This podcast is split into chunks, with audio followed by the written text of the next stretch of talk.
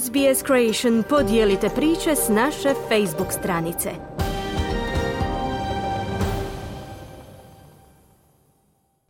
Slušate radio SBS na hrvatskom jeziku, ja sam Mirna Primorac. Australski mirovinski sustav zahtjeva obvezne redovite uplate vašeg poslodavca u vaš mirovinski fond.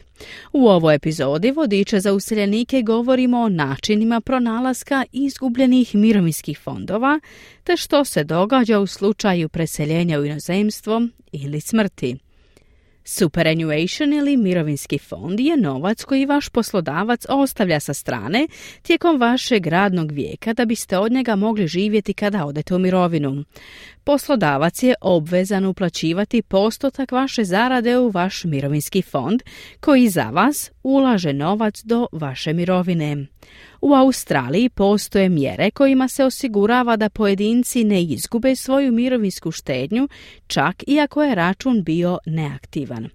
Ako su se vaši kontakt podaci promijenili i pružatelj usluga ne može doći do vas, dužan je prenijeti nepotraživani mirovinski fond Australskom poreznom uredu. Zamjenica povjerenika Australskog poreznog ureda Emma Rosenzweig objašnjava što se smatra izgubljenim mirovinskim fondom i što se s njim događa.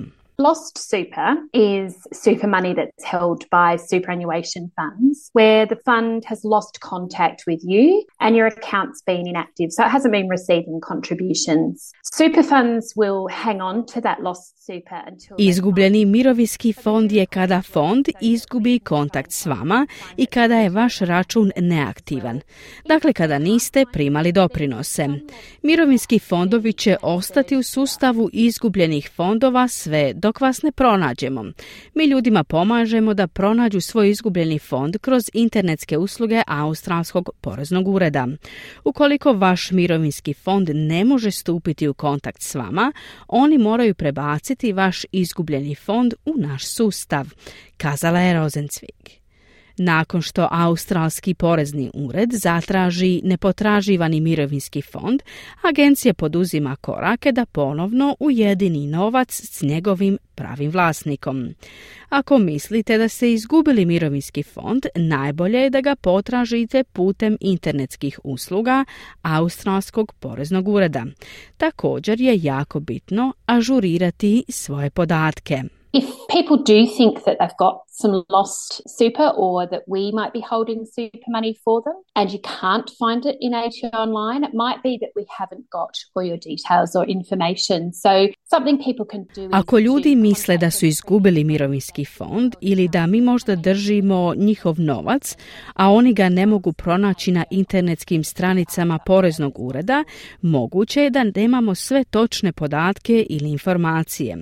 Dakle, nešto što ljudi mogu učiniti je kontaktirati sve prethodne fondove za koje misle da imaju račune s njima i pobrinuti se da su svi njihovi kontakt podaci i podaci o bankovnom računu u internetskom portalu Australskog poreznog ureda ažurni, dodala je Rosenzweig. Xavier O'Harolan je direktor Super Consumers Australia, nezavisne organizacije za zaštitu prava potrošača mirovinskog osiguranja.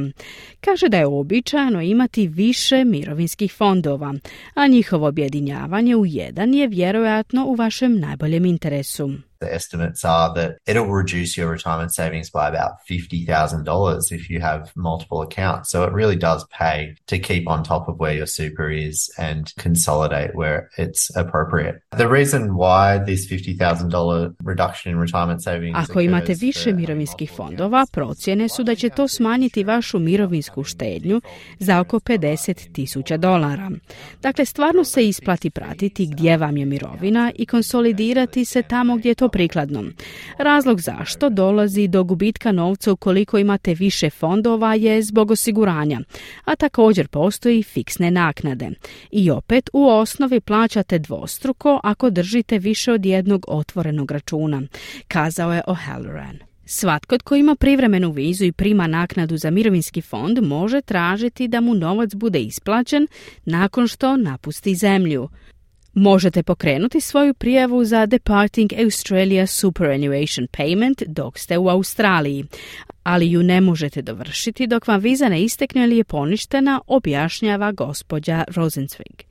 That allows you to claim that superannuation back from the fund that holds it once you've left the country. If you don't do that within six months of either leaving Australia or your visa expiring, then the ATO... I to vam omogućuje da zatražite mirovinu natrag od fonda koji je drži nakon što napustite zemlju.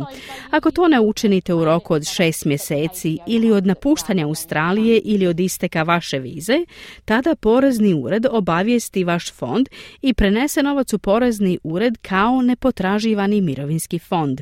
Dakle, još uvijek je u vašemu vlasništvu, još uvijek ga možete tražiti od nas, ali ga australski porezni ured drži, a ne vaš fond, kazala je Rosenzweig.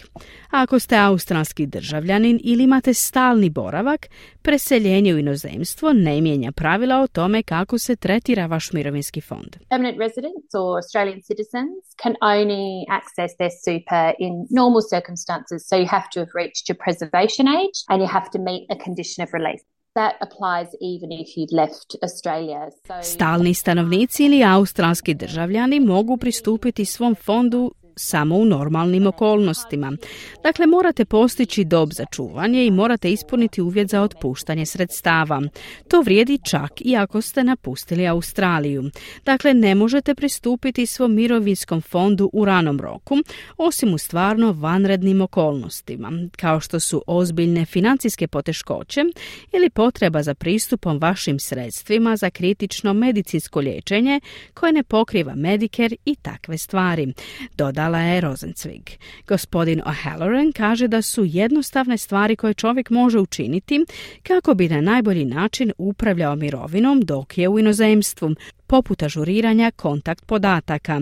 Također sugerira da ljudi budu upoznati s učinkom i značajkama svog fonda.